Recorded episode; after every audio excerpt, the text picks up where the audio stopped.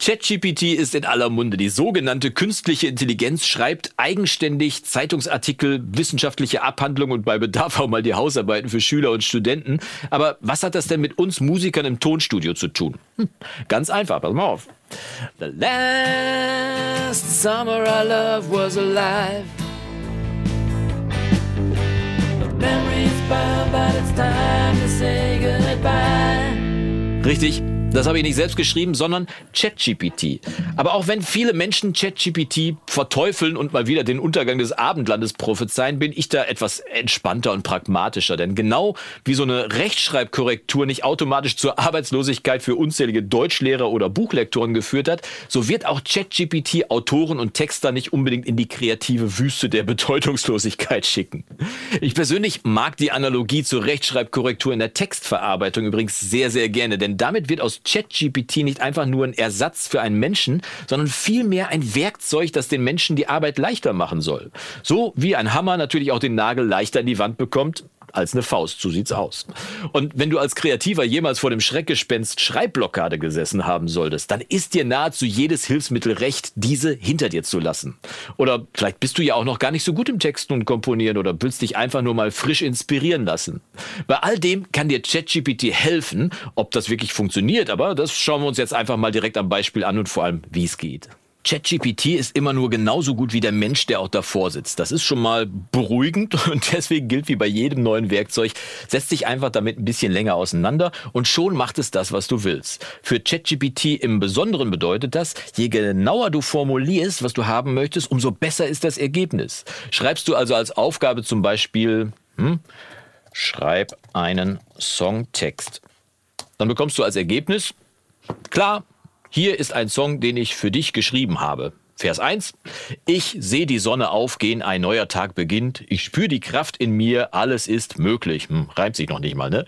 Ich bin bereit für Abenteuer, bereit für das Leben. Ich will jeden Augenblick genießen, jeden Schreck, Schritt gehen. Denn ich weiß, dass jeder Moment zählt, jeder Atemzug, jeder Herzschlag. Ich will die Welt entdecken, ich will leben, ich will jeden Moment genießen. Naja gut, also es klingt jetzt nicht extrem lyrisch oder sonst was irgendwie. Es reimt sich sehr wenig. Also probieren wir es einfach mal ein kleines bisschen präziser aus. Wie wäre es denn mit äh, schreib einen Songtext mit zwei Strophen und einem Refrain über den letzten Sommer? Also so eine Art Coldplay irgendwie auf Deutsch oder sagen wir mal Revolverheld auf Deutsch.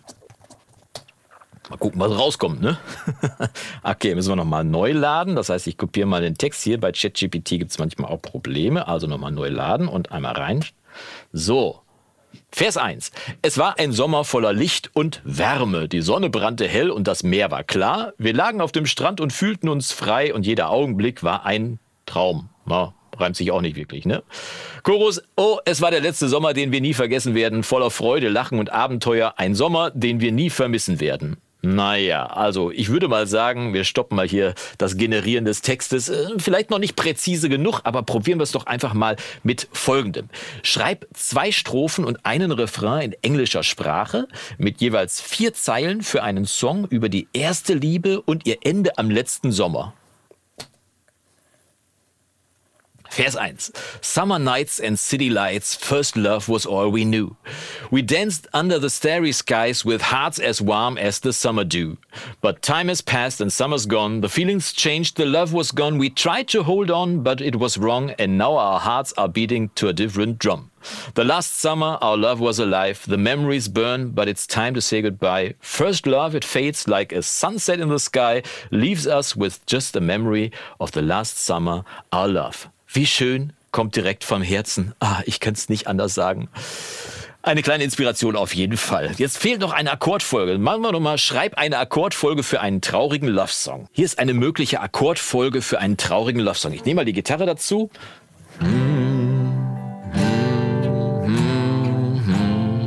Dann Vers C, G, A-Moll, F und im Chorus dann F, G, A-Moll.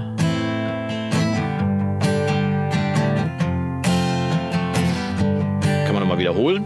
Und du siehst, ChatGPT ist nicht der Untergang des Abendlandes, aber ein feiner Quell der Inspiration, je nachdem, wie präzise du formulierst, was du genau haben möchtest. Oder auch einfach mal nur eine neue Denkrichtung.